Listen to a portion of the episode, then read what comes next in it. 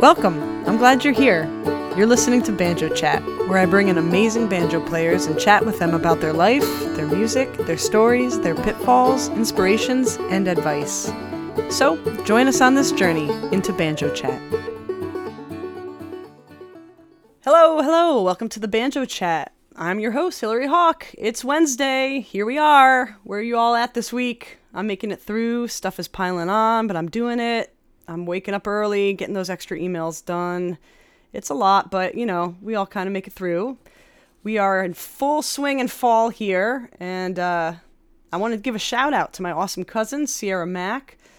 A lot of you listeners have been writing in and asking where the artwork for the banjo chat came from, and that's from her. That's my cousin, Sierra.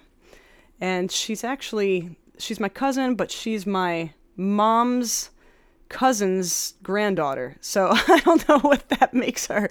She's like my second cousin or third cousin. She's my mom's cousin's granddaughter. Anyway, Sierra is amazing, and I'll link her website below, but it's www.wearablechaos.com. She's in uh, she's an apprenticeship as a tattoo artist. She's a total badass. So check out her stuff. Also, coming up in November, I'm going to give a little plug here. This is an unpaid plug because I really want to plug it. Um, this is the Ashokan Center in Ashoka, New York. Uh, they're always putting on great summer classes, workshops, and camps for folk and bluegrass, old time and swing, and more. Um, it's run by Ruth and Mike Merenda uh, from the Mammals and by Jay Ungar and Molly Mason. I'll be up there November 17th to the 19th for their first ever banjo weekend. Yeah. It's going to be amazing.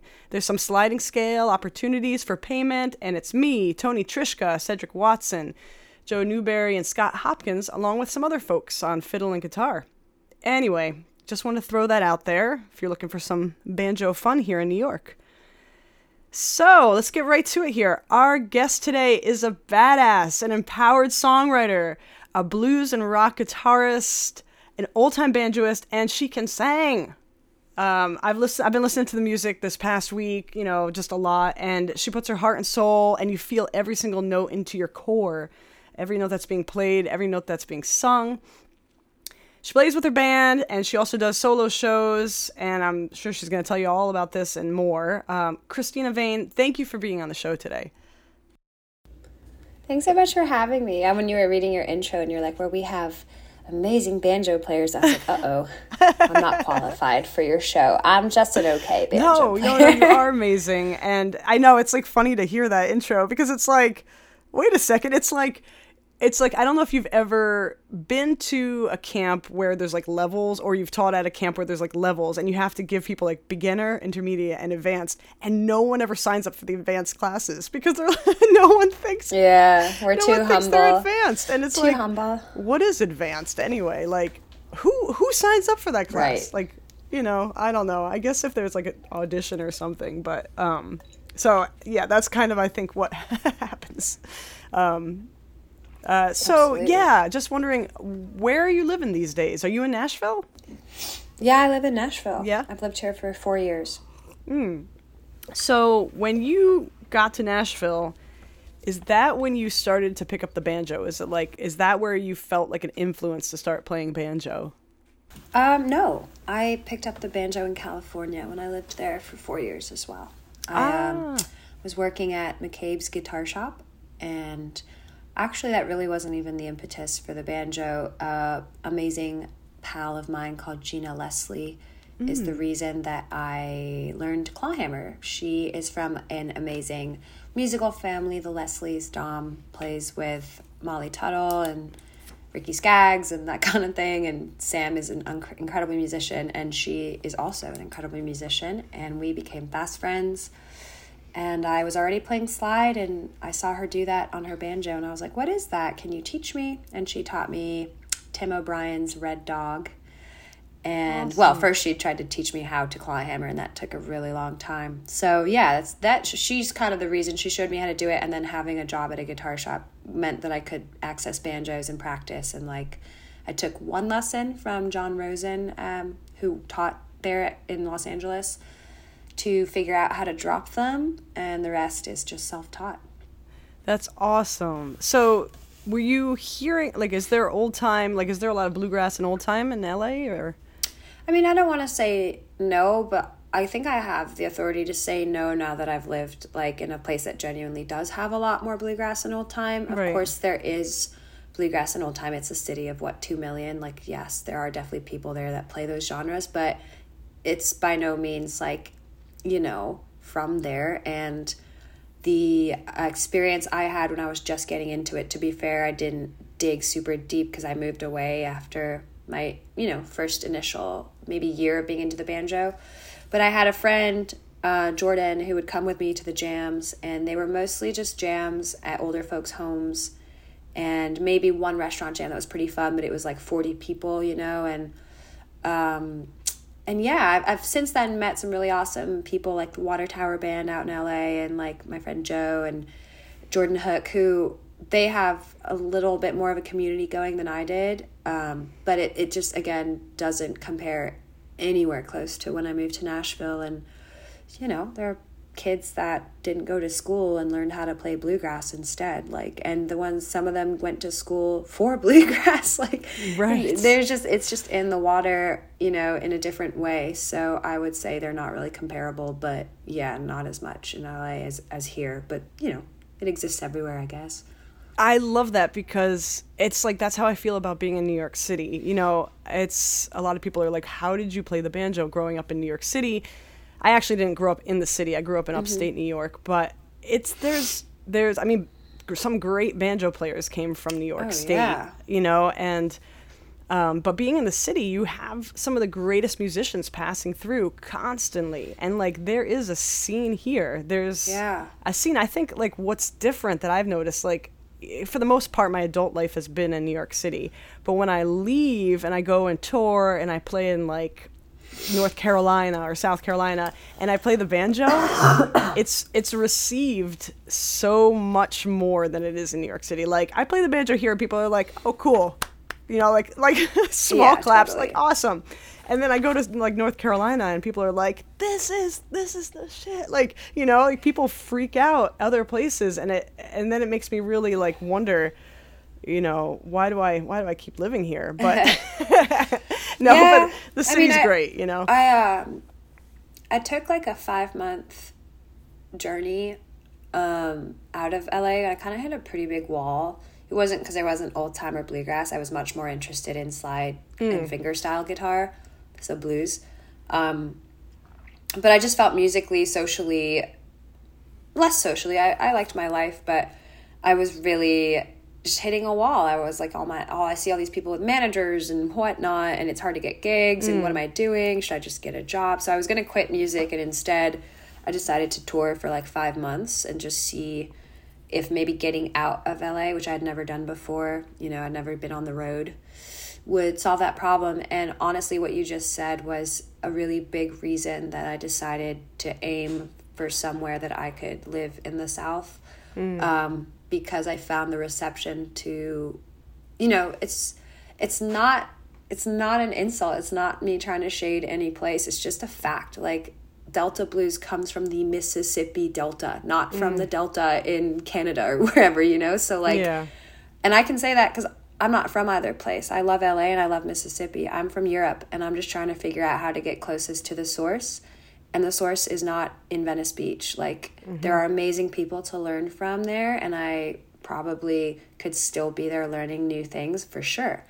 But when I travel down here to your point and I pull out the slide and I pull out my claw hammer, it is speaking to a larger tradition that's like bigger than just, oh, I, I learned some tunes off of YouTube. You know, it's like um, something that's a lot deeper. And I felt like as a scholar, it wasn't even a preference thing. Like I actually really liked living in LA. I just felt that as a scholar of this music and as someone who's drawing heavily on something that is a cultural and historical phenomenon, honestly, that you can trace, it made sense for me to be closer to those things so I could really, you know, take it all in. And like in my average interactions, in my passing interactions at the bar or at a show, meet either extremely well versed people in these genres or people with crazy stories about, you know, some of the musicians that I look up to and just I was like thrown into the fire in Nashville. Like I I didn't know how to sing bluegrass harmonies. I didn't know how to play bluegrass guitar. Barely knew how to play old time in a, a joint setting. I'd never been to a fiddle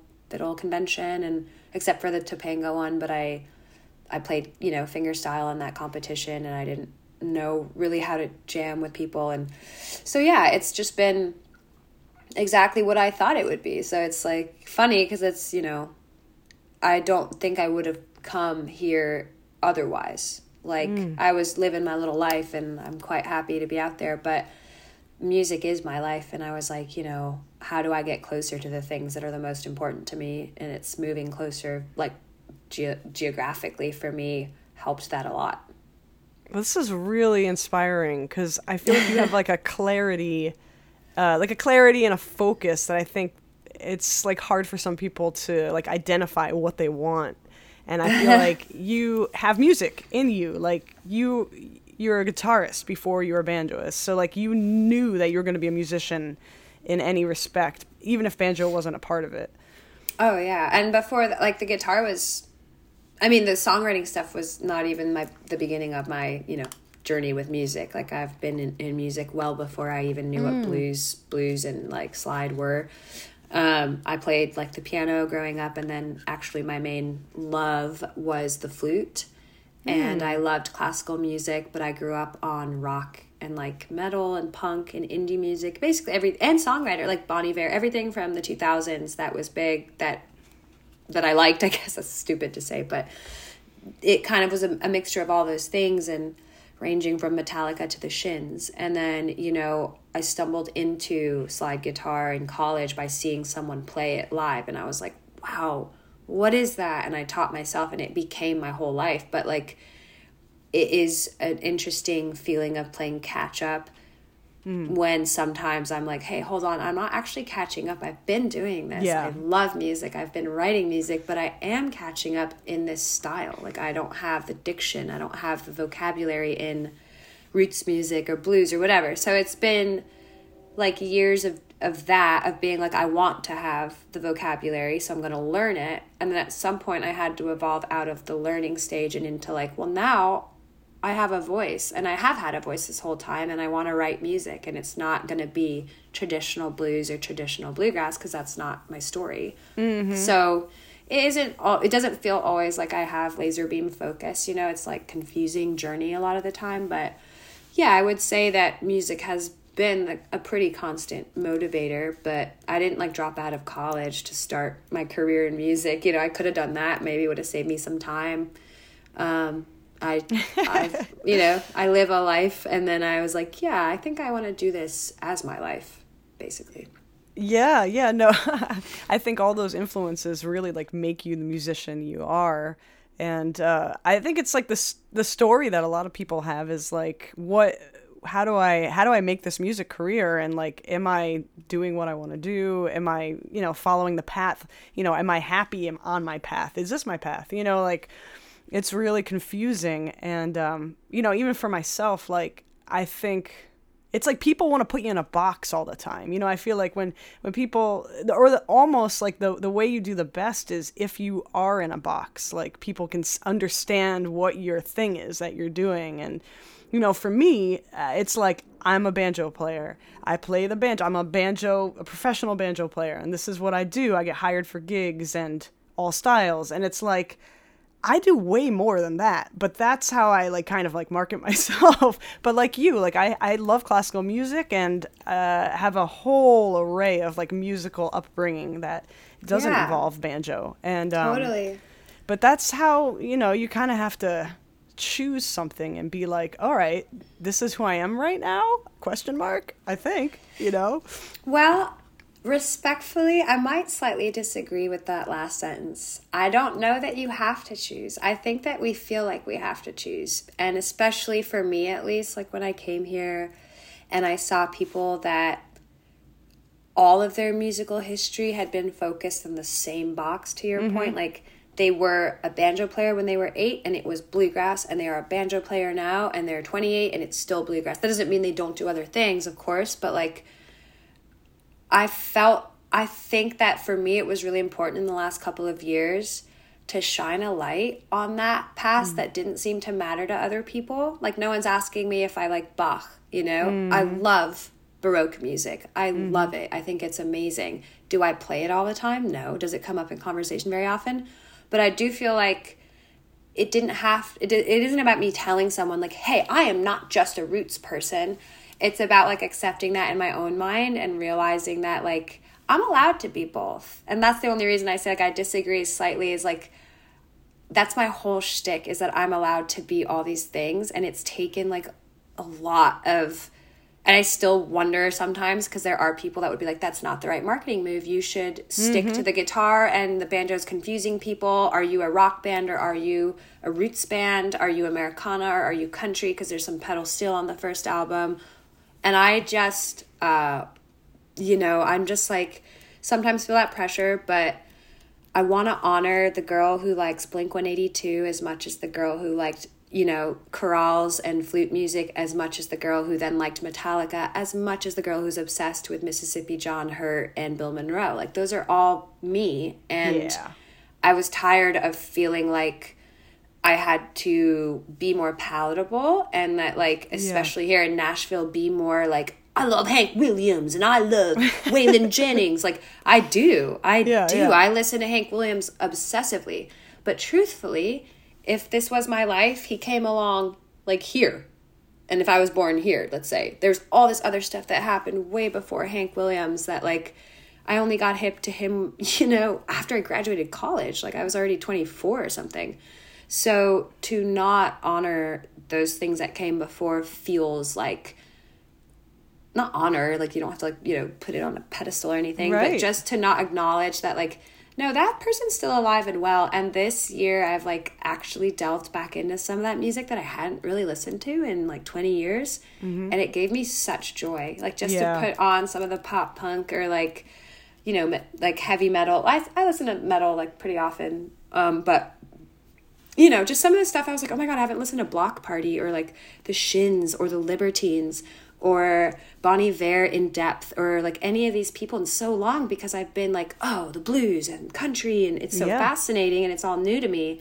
But I actually feel my best when I'm like drawing from all of it. When I'm like, ooh, I love that there's this trad instrumentation, but maybe I'm going to use a really 2000s chord in it, you know, and make someone feel like, whoa, what's going on? So that's kind of where I'm coming from. And that's why I'm like, you know, that banjo player in you and that classical person in you they're both as important even though you might mostly do banjo i guess is all i'm saying is how i look at it you know i'm like that that like to what you said earlier that that is why you play the banjo the way you do right or that's why i yeah. sing and write the way i do so i'm trying actively actually to illuminate those other boxes more and not just be like oh guys for for all intents and purposes you know i'm the blues gal. It never felt right to say that because mm. I'm so blatantly not. I'm not from here. I, you know, grew up in Europe. Like, people are like, what? The blues gal? She's white and she's from Italy. I don't know about all this.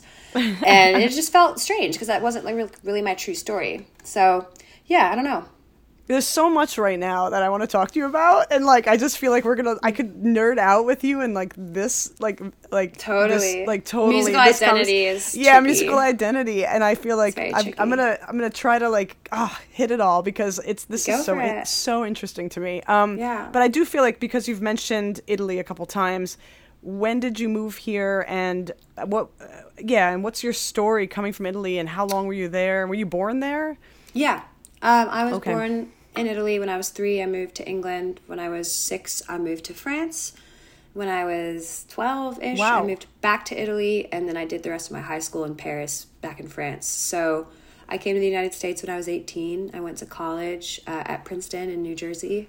And that was my first time living here for real, I guess, because I had visited. Uh, my dad's Italian American, so I had visited uh, our family in Connecticut before and I had like gone, you know, I think we had been to LA to mm. drop my brother off at college, so I wasn't like a total stranger to the United States, but um and I look and sounded American enough, but when I got here it was super wacky. I was just like culturally in a in a really new environment and um yeah, and that's pretty much how I ended up here and then I after college I went to LA and then I came to Nashville.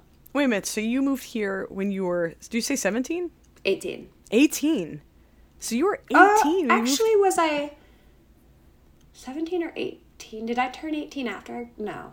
No, I'm, I'm in the normal years. I think when you graduate high school, you're 18 already, and then I moved. Yeah, I would have gone to college. I have no idea. fall. I always forget that part of going to college. I'm like, how old was I? I don't. I don't know. remember. I was young. Yeah, yeah. 17 Uh, or 18, yeah. That's amazing. That's amazing. And so you were already like into like music and like considering music as a profession at that time. I was. I I had a lot of other interests like and I speak, you know, four languages, so I kind of thought I was going to go into like translation or writing or potentially UN politics stuff, like IR stuff. Um I was very unsure because even though I played music growing up, I had a lot of extracurriculars. I had a lot of other interests. I was like, I don't know. I don't know. And I started writing songs. I think that's when it changed, like in high school. And as that became more of a thing, I got to college and I didn't love the music program. I really did want to major in music. And then I felt as though it was a very either jazz or classic slash modern contemporary program. Always, There was like nothing in between for me and um i was really just kind of irritated by that and after like a year of the grueling you know three lectures of music 101 ear training the two precepts where you're doing Bach chorales like after a year of that i was like i'm not doing this major because i don't want to play the flute like professionally. I like this and you're mm-hmm. killing my joy with it. I quit the flute because i had a teacher that was literally just for fun. Like i was paying this woman and she was stressing me out as a freshman at Princeton about not practicing enough and I was like fuck off. Like I can't Yeah. I can't I don't want to approach this like this. So I just kept writing in my room and learning a bunch of songs and my friends in college would like come listen sometimes and sit on the ground and just be like play that Bon Iver song. Um, and then it wasn't until I graduated that I was like, I'm really going to make an honest go at this because I've got my mm-hmm. degree. If I Yeah. need to go get a different kind of job, I can do that. But I want to try, you know, I love music, makes me feel good, was really the only reason I decided to pursue music. It's really not poetic great. at all. That's the best reason. I was like, sorry, it's selfish, but it's the only thing that consistently makes me feel pretty good. And even when I don't feel good, at least I don't feel worse after. So why not try and do that as a living? That's why people try not to pay musicians. This is, they say this Yeah. is the thing that you enjoy. You're doing the thing you enjoy. This is a passion thing. You know, here's you Mm. know fifty bucks for your. Mm-hmm. and you're like, no, no, no. This is my job. This is, but I also enjoy it. Yeah. totally. yeah, yeah. But that is the best reason to do anything is because Yeah. you, you love it. You know. In that sense, I feel pretty lucky because not mm. everyone can make that choice, like, you know, out of college and be like, I think I want to try. I obviously have had like a family that supported me on that journey and, and help and, and all these kinds of things. So, but I, I definitely made the conscious decision to try because I was like, should I drop out of college, Taylor Swift or whatever? My dad was like, no, no, no, no, you're not gonna do that. So I guess I, I was like, I'll just have to stick out college and then, then I can really try and be a rock star. Well, here's a, a banjo question for you. Um, because you're playing slide guitar a lot and you're playing fingerstyle guitar, why did why didn't you just go to fingerstyle banjo? Honestly, probably at the time I didn't even like it very much. I remember there was a time before I was familiar with like a lot of string music where I didn't like what I called the violin.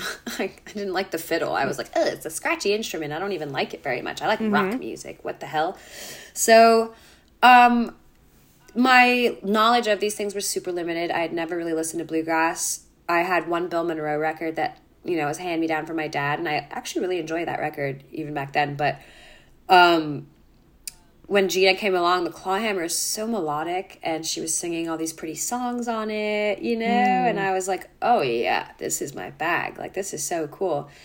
Um, I have since tried to learn three finger style, and I'm like, no, mm-hmm. no, no, no. I learned Cripple Creek like note for note, but then I try and actually just roll on anything, and I can't do it. Like it's so counterintuitive the rhythm of of the plucking for me. My Yep. thumb picking has been like years of muscle memory now that I don't not want to undo. I know it's not like that, but it, it's too much Yeah. work to like build a new pathway right now. I'm already trying to get better at my instruments, so I'm just like, yeah, that's mo- mostly why I was just like, I really like the claw hammer better, honestly. Yeah, the singing is a big part of the clawhammer. I think it's a little more intuitive, like with Yeah. uh, the the clawhammer, and um, that's a big draw for myself too. Yeah. Um, and then when I play when I play fingerstyle guitar, I can't help it. I hit that six string way too much because it's like I think it's like the drone on Yeah. the on the banjo, and I'm like boom, boom, boom, boom. Well, the drone, the guitar. drone, just whatever style of banjo you play, like the drone is just such a mind fuck when you start. If you're coming from the guitar, like having that high string at the top for clawhammer too, I was like, what the hell is this? Like it took me a Yeah. minute to get over, you know, that. So I, I think that actually fingerstyle would have been even harder because I was still at that time learning to just Right. get that thumb like consistent on my low strings and if i had to switch into a whole different thing i probably would have been suffering in both Yeah, yeah. Have you ever tried like the slide on the banjo? uh no no i'm not interested i'm just I'm, not I'm interested. I want to hear that at some point. I was like, i did for fun in the studio like one note last week and i was like what i know people do it but i've got a great instrument and amp Yeah. for slide sounds and i don't like the way the banjo sounds with the slide it's like really thin compared to the resonator Yeah. so for me action. and it doesn't have the action, which makes it harder. Yeah. So I'm just like, meh. But if you crack the code as a banjo, as a true banjo player, I would love to hear that. I'll let you know. Um, so what kind of banjo are you playing? What's your banjo of choice? I play an Eastman White Lady replica. Ooh, Yeah, nice. they stopped making them, I believe. But when I was working ah. at McCabe's, uh, we were an Eastman dealer, so I was mm. able to get a dealer discount on that, just like my guitar actually, because we were a national dealer too. And that was a really, obviously, a big reason that I could afford a banjo like that. I think it mm-hmm. retailed like around fourteen hundred dollars at the time, or something crazy like that. And I got a crazy deal um, on it. So I was like, "Yeah, I want the pretty one." That was quite literally my logic. I was like, "It's pretty," and and I and with this discount, it's like half the price. So like, yeah, I want that. It's not much more than a Deering, which are so like plain compared to it. Um, so yeah, so I got it, and um, the awesome tech at McCabe's put in a gold tone. I think it's called the T one pickup. And Nice. it's strapped to the dowel stick, and it's honestly just been zip tied back there for five years, and it's been mostly fine. It's kind of like it's gotten loose once or twice, but yeah, that's it. The white lady. I also did have a scoop put in like two years ago. oh, nice. Yeah. Nice. It helps a lot for me. Do you use a preamp with the banjo? Oh, I have an LR Baggs Venue DI. The Baggs. Yeah, nice. I think there's probably better ones out there. I just, I think similarly, I got a good deal with that, and it lasted me a while. But now, like things are starting to come unscrewed, and like I'm also considering a better tone for the banjo. So I'm wondering Mm-hmm. if I should upgrade that eventually. But gotta make some money first. Yeah, no, I hear that. you know, listening to your music, um, I just I, there's a there's a slide player that made me think of you, or I was just wondering if you're into this person. He's he used to live in New York. His name's Chris Whitley. He was a slide resonator guitar player, and he also played banjo. And I was wondering if you ever kind of got into him at all. They people can't see this, right? They're just gonna hear it because they won't see Yeah. my hands fluttering on my heart because Chris Oh. Whitley is, oh, just one of my faves. And Really? rest in peace. Yeah, um, absolutely magical musician, and he does have some epic like banjo. Talk about like putting the banjo into a cool. You're talking, yeah. Uh, for a second, I was like, "Wait, she's not talking about Keith Whitley, right?" Like we're talking about Chris because every time I bring up Chris Yes. Whitley, people are like, "Keith Whitley." I'm like, "No, Chris Whitley." Well- so he's got a really fascinating approach to playing on the resonator too. Like, and I learning some of his songs. It inspired some of my songs where I bend. He does a lot of bending and like Oh, nice. stuff that I didn't. I did a lot of single note like Blind Willie Johnson inspired slide work, and he was a huge influence and kind of uh, inspiration to me. Actually, um, I love Chris Whitley. So yeah, people I do too. Go listen He's- to him. so amazing. And there's an album uh, that some of my friends, some of my older friends, uh, were involved with uh, the Dirt Floor album. That's my favorite um, album. Oh, and I was kidding. about to say, like, the song people should listen to is the banjo. I'm gonna go there. I'm gonna run. I don't care. Na, na, na, na, na, na, smoking gun. Yes. Na, na, na. That's a banjo he's playing in the background. Yeah. Um, so I forget the, the name. name of that I don't know, but y'all There's- just listen to the whole album. It's so good. I know. I seriously, it's such a good album. I mean, I love the banjo playing on that album, and I just oh, it's so good. But um, my friend was telling me. Um, because I was like, "Hey, do you do you remember this album?" and blah blah blah. He was telling me that uh, It's so cool that, you know they someone. recorded it. that they went to a cabin Yeah. and he recorded it with one microphone, the whole album, and it was just straight to tape, just straight to tape. Yeah, I heard it was like, you know, you hear about these concept albums like Bon Iver did something similar when his wife Yeah. passed from cancer and he went out and in a cabin and stripped down, right? And I, I know that Chris Whitley had been a Daniel Lanois discovery. He was like homeless essentially. Daniel Yeah. Lanois is this famous, edgy photographer, music guy, right? And he brings him into not stardom, but his first album is like critically acclaimed and it's full band. The Big Sky Country, that that whole sound. Yeah. Um, and I think, yeah, someone also told me that Chris just like was like, I want to get away from all of that and go complete opposite, like strip it down as Mm-hmm. much as possible. I am obsessed with Dirt Floor. Somebody gave me a vinyl when I was in LA of that. He was like, oh, I have two of these. Here, just take one. And it turned out to be one of my favorite albums. Like, it's so great. That's amazing. Well, I'm really that's really cool because I, I had a feeling I was just like this. You guys have like a similar sound, or like if Uh, you didn't know about him, I'd be like, you got to know about this person. Excuse me. Yeah, there's another. I mean, I'm just gonna throw this out here. There's another blues banjo player that I really like. That um, I I mean, it's different than what, what you're doing, but his name's John White, and there's like this great album called Banjo Blues, Cool. and and he's just like off the radar. I mean, so I mean, some listeners here might might know who he is, and I know he used to go to festivals, but that album is also really good. it's John called it's White. called John White Banjo Blues, and Cool. I love that. it. Yeah, that Right. album really, really got me too. It's it's more, it's a little more, um, it's toned down. It's not like like what Chris Whitley's doing, but um, it's uh, I don't know, a really good album. So I think uh, if you like that kind of stuff, listeners here, check that one out too. Absolutely. awesome. Someone else I was just listening to today that actually I think probably doesn't think of it this way. I, I don't know because I haven't watched any interviews, but what we were talking about with that boxing in a lot, someone who I Yeah. think does a really brilliant job of like upending that is Danny Barnes. And he's Oh, got yeah. like that blues element and he's got the rock, the 90s sound, the 2000 sound, the electronic stuff that he seeps into that. You know i find that really fascinating as somebody who's just i'm not willing to just be like oh well it's it's a banjo song so i have to have string band instrumentation. I'm like no actually let's put some drums on here because it's been done before so why not now? You know Yeah, yeah. Bill Monroe had drums in the beginning, so so did jimmy martin jimmy if it's good enough for jimmy martin it's good enough for my weird little trio well, that's true. Um, well, let's. Can we get to listening a little to a little bit of your music? yeah Um, so I've been listening to your albums, No, uh, Nowhere Sounds Lovely and Make Myself Me Again, and uh, and so we're gonna listen to the banjo tracks on that. And these these songs, uh, they're all originals, and you're playing a lot of slide guitar. Uh, but you do have a couple banjo tunes on them, and so I kind of wanted to focus on those, obviously, since it's a banjo podcast. So, all right, so let's listen to um, let's listen to uh, River Roll. So here we go.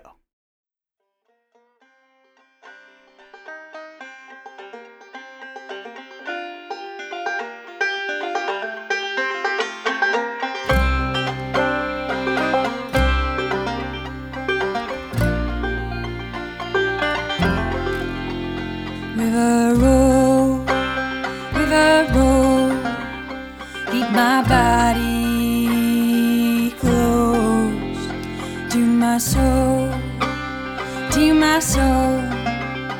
River, keep me steady so I don't fall.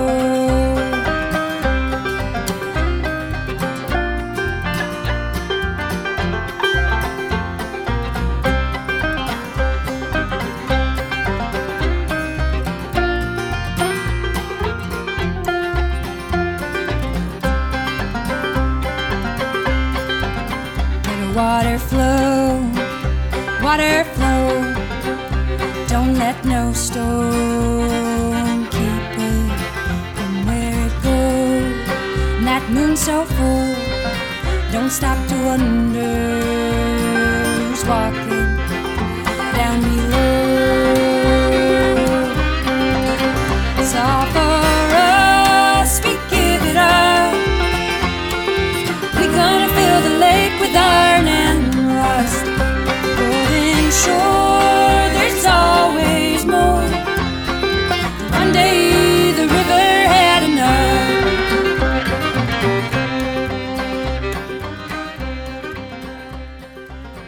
that's River Roll. And what I really love about that track is um, you really get the vibe of that minor banjo sound. Um, I- I'm guessing you're in sawmill tuning or minor tuning, but and and then I'm not. you're not. That's why I like this tune. Somebody complimented me once, and they were like, "I've never seen someone play out of double C like that." And Not that it was ex- exceptionally deft or anything. It's just that, like, yeah, I'm actually out of double C, which is one of my favorite tunings, and I was just like, I sing way better here. Yeah, the flat seven doesn't have a root at the bottom the way I'd Right. love it to, but um, I figured out how to do my little flat seven and four shape up there, and like I just avoid that low string when I play those, and Right. and then bar the major chords, you know, for the chorus, or I make them not major, I guess. I make them like neither, neither. Yeah, it's like open, open kind of. yeah, just the fourth usually. Um, so yeah, I'm actually in double C tuning on that.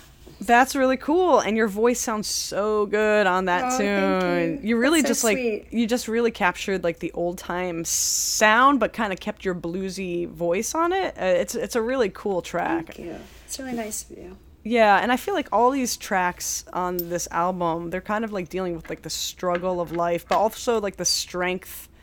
They're all really like uh int- like intuitive, not intuitive, um introspective. They're, I feel like they're like a struggle and strength of like kind of coming through Totally. something. That song in particular is mostly about the end of the world. Actually, um, it's like an in eco.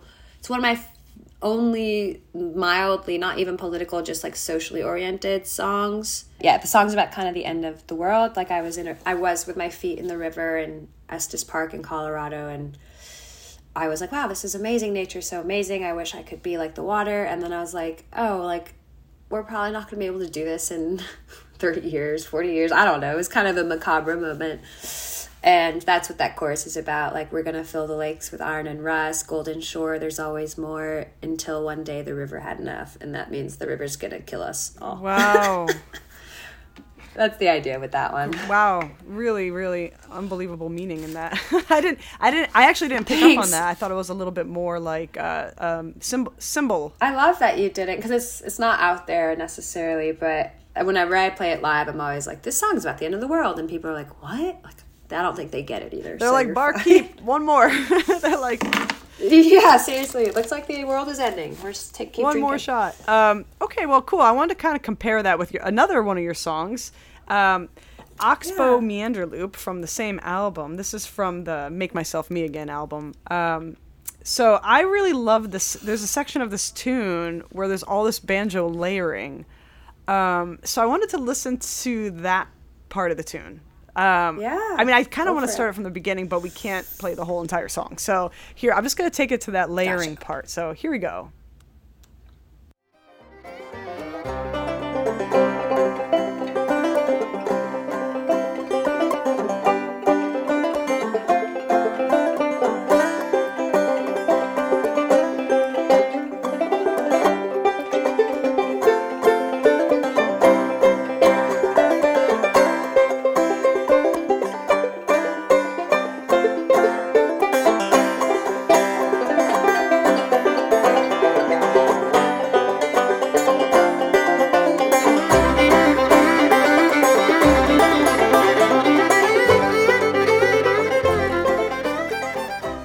Okay, that I love that part so much, and I just I love how you took the freedom to kind of like layer in parts. Can you can you tell us a little bit about that section of the song? Yeah, so you're actually hearing Kyle Tuttle on three finger Ah. baritone banjo. Um, he's playing that Bela Fleck baritone banjo model on this song. This is a co-write technically with like a lot of co-writes. It, I wrote the song pretty much and then together like I was like, "Oh, what should I do with this B part?" and he kind of like, you know, helped me figure out the B part and then I asked him if he would play on the album and yeah, and because he's a fantastic three finger style player, I just kept the claw hammer going underneath and kind of kind of grooved out a little, but let him do like most of the triplet cool stuff. And then that's uh, Billy Contreras on the fiddle coming in after that. Oh my gosh! What what a cool section of the tune. You know, I, this Oh, thanks. I'm glad someone so- appreciates it. Oh, it's come kind of weird. now. Like it's it's well, I just mean for the rest of the album is all words and you know rock or riffs, and then there's Oxbow, which is like a weird timing and a s- no. Well, there are words, I guess, but to me it felt like a more mathy kind of cerebral tune compared to just like the other stuff that was on that album. So I'm glad that it felt cool to you. That's my favorite tune on the album. Um, and I hope Oh other gosh. people like get into that your that album and like listen to this tune and and that yeah. yeah, the banjo playing on that that part is really cool and this whole idea of co-writing is like such a we don't really do that in New York City. Like that's that's a really cool I didn't really do that my whole life, and I still sometimes struggle with it. Yeah. But I realize like it can it, it can be a real co-write, like we both start with a blank piece of paper, or it can be as simple as like I finished this whole song, but I hate this chorus. Can you help me? And that that person is still, if you're nice, credited fifty percent. Like they, Hmm. that's just how it works here. Technically, you could credit them thirty percent or twenty Yeah. if it was a small contribution, but it's kind of nice to play around with that because sometimes I'm very like, this is my song, I wrote it. Yeah. Um, but it, what, you know, I didn't like where it was going, and Kyle came up with a really cool B part that I enjoyed, and I was like, oh yeah, this is what it needed. And so it's half his too, I guess. It's like a kid. you can't just take a quarter. Yeah, yeah. No, that's awesome. That's that's really cool. Um Yeah. So I'm gonna kind of uh, wrap it up here. I'm gonna kind of coast it into the uh, kind of the finishing element, which is where we get into the um, kind of like any recommendations um, for li- people who are listening out there who who don't know where to start or or how to keep going with banjo. Um, do you have any advice, um, you know, for anybody that's kind of like, how do I how do I make it, or how do I keep going with music or banjo in general?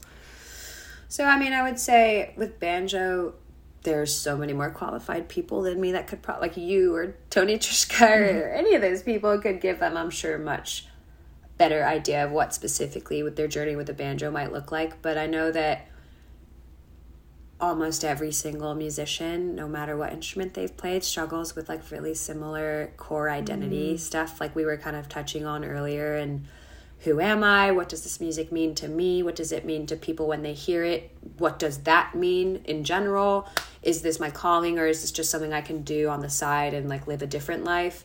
Those are all like really personal questions. And I guess if I've come close to stopping like once or twice, like really close once where I, I was pretty sure I was just going to give up on chasing this very difficult, elusive dream.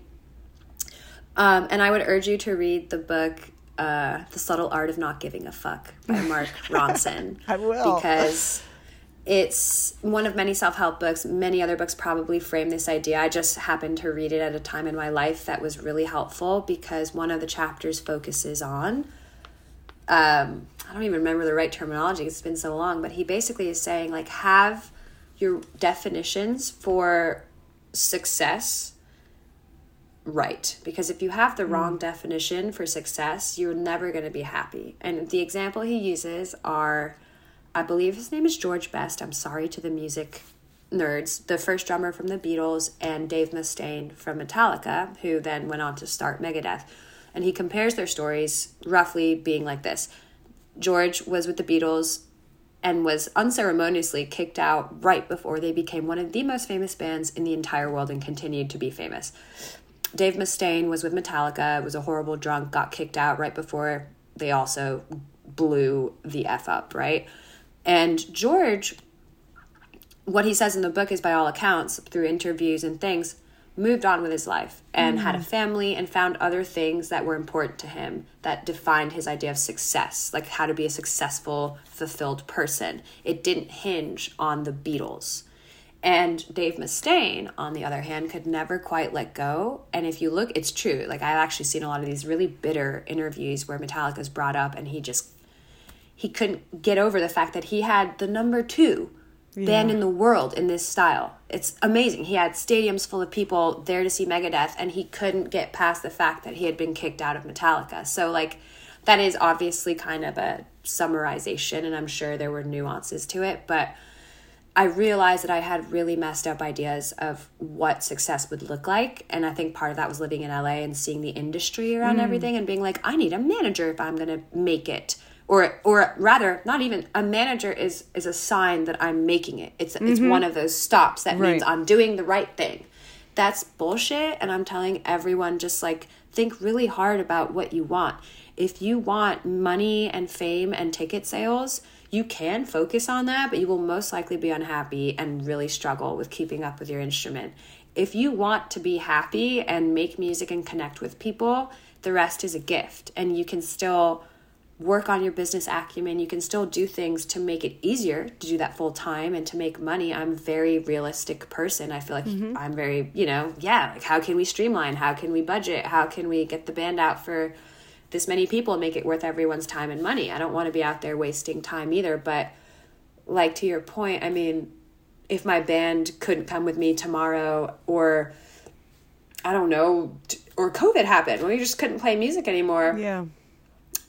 I still played music. You know, I still wrote songs. I still play music in my house. So you just have to decide like is that enough for you? I know some amazing musicians who decided they that that was enough and they wanted to do that and they're happier not because it's hard work. It's sleepless nights, it's no money, it's crying at a show because last time you played there there was a, a thousand people and this time there's 10 or whatever Yeah. you know it's like a lot of these really demoralizing things and if all you want to do is play music, then just get away from all that is my advice. But if mm-hmm. you want to be in the rat race, just keep good priorities is my advice. Like keep try and keep that clear that like yes, all these things matter, social media, numbers, sales, they matter, but like not really. Mm-hmm. And how many musicians do we know that have Mississippi John Hurt, man? Like like 10, 20, I don't even remember, 30 years went by before the blues folk Yeah. revolution and they rediscovered all these people that had been working in fields and were complaining about not having five people at shows. Like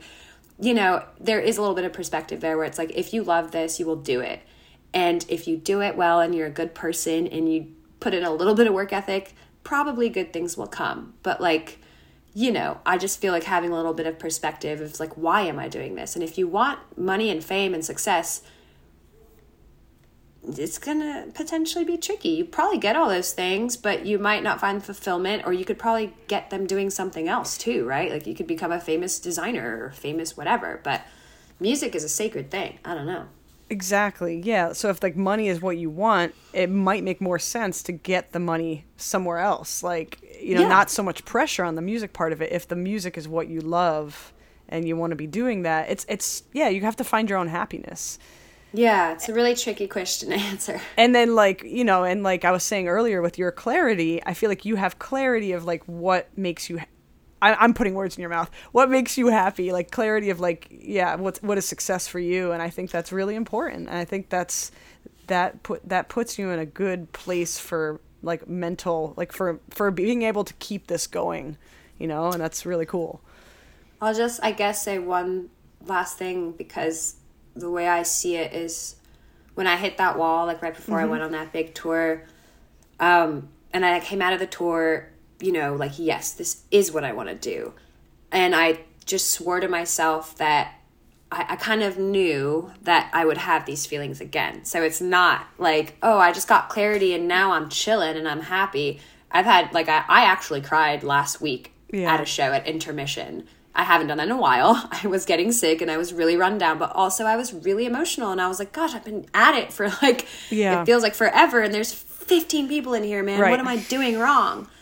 And I got over it, you know, it's all good, but that one big dip was like my closest brush to stopping mm-hmm. fully. Mm-hmm. And I just vowed that I wouldn't let those little dips stop me in the future. So that clarity in some way it wavers, but it's it's just that I've I've told myself like you're going to feel like this again, just remember what you learned and how you feel right now, which is like yes, you absolutely want to do this. Can that change in the future? Yeah. maybe I'll get a different priority in my life. I, I doubt it. I don't have a partners. I don't see like, you know, family or something else important like that coming in. But like, if I woke up tomorrow and I was like, you know what, I want to be a photographer. I just, this isn't bringing me joy and I really hate it. I would go be a photographer. And I think that's the best thing you can do for yourself. It's just also know when to let go. But for me, it was like, don't let go because shit is hard right now. Let Yeah. go because you really don't want to do this or it's really not making you happy or the the benefits are not even close to the negatives. Maybe that's when you switch. But like for me, I know I want to do this until I guess I really know I don't. And everything else is like a, a fake. It's a trick. It's my brain being like, this sucks. It would be easier to just go get a job. And guess what? If I got a job and wasn't playing music, I would be devastated. Yeah. I would just be so depressed. It's like where I'm at right now, you know?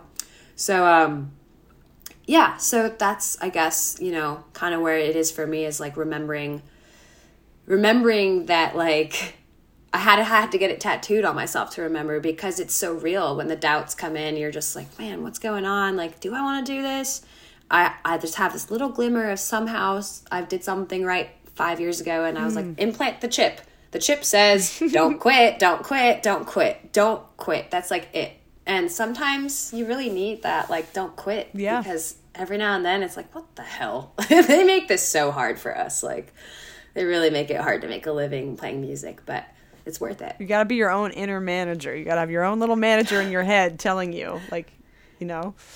Yeah and then obviously disclaimer if your brain is screaming at you to quit for Yeah. like a year quit. Like don't you Yes, know, right, don't do right, something right. you don't want to do. But that's not me. I know myself and i know that like when i'm down is when i want i get the little doubt voice that's like oh why are you doing this? You could be doing something else. You could be making real money. You could be working at a magazine or blah, blah, and i'm like no no no no no. I'm gonna stick it through you know? Maybe change something maybe Mm-hmm. reorganize but i this is like my life for the foreseeable future. So yeah Yeah, that's wonderful. So so inspiring and really really really Thanks, great to talk to you. And thank you for being Yeah, on the Thanks for joining fun. me for today. Well, I hope I get to go up to New York sometime. I mean, we, we hit the East Coast like pretty often, so next year I'll definitely hit you up when we're in town and see if you want to come play on a song or something. Awesome. Yeah, like hit me up and uh, I'll come on out and um yeah. you could play the Oxbow Meander part, I even though it's not a, it's not a, you know, you can still do it on a not baritone banjo. I'd be quite happy with that. That's awesome. Well, I want to just uh, kind of link to your stuff here. You got a website. It's www.cristinavane.com, and that's Cristina, C R I S T I N A V A N E. So that's a, it's, uh, you know, certain spelling of Cristina, no H in there. Italian is what it is. Ah, it's Italian. In it, in Italy, there's uh, no H after a C unless it's trying to block a vowel. So there's no need for it in Cristina, because in R, there's just no other way you pronounce that. I don't know if that made any sense. Oh, yeah, no, that makes sense. But if you had an I after that and you were trying to have a hard cuh sound, you would put an H. That's the only time in Italy like you'd put an H Oh, yeah. C. I don't, I don't Like- speak Italian, but I'm trying to imagine this. Yeah. Well, like you get it. I get Christ it. would just be C R I S T because like how else would you pronounce that? But if it was like uh Cetaphil or s- a CE word and you want it to be Cetaphil, you'd put an H after the C. That's like what the Oh. H does in Italian. Cool. That's really cool. Yeah. For anyone know like nobody cares, but if you were caring, that's that's how it works. we got a diverse listening uh, audience here. Um, and then for your Bandcamp, for these tracks that we're playing today, uh, it's cristinavane.bandcamp.com. So, um, yeah, that's it. Is there anything else you want to add before we uh, sign off here? No, thanks so much for having me. I appreciate it. It's a pleasure. Um, all right. Thanks for listening, everybody. If you have any questions, comments, ideas, you can email us at banjochatpodcast at gmail.com. That's the name of this podcast, followed by podcast at gmail.com. Follow us on Instagram at banjochat. This episode is recorded, mixed, and mastered by myself. All right, everybody. We'll see you next time. Bye. If you'd like to support the Banjo Chat podcast, all you got to do is help it along with a little like, a little subscribe, and a little review, and that'll help boost it a little bit so I can keep making these for you. Thanks so much.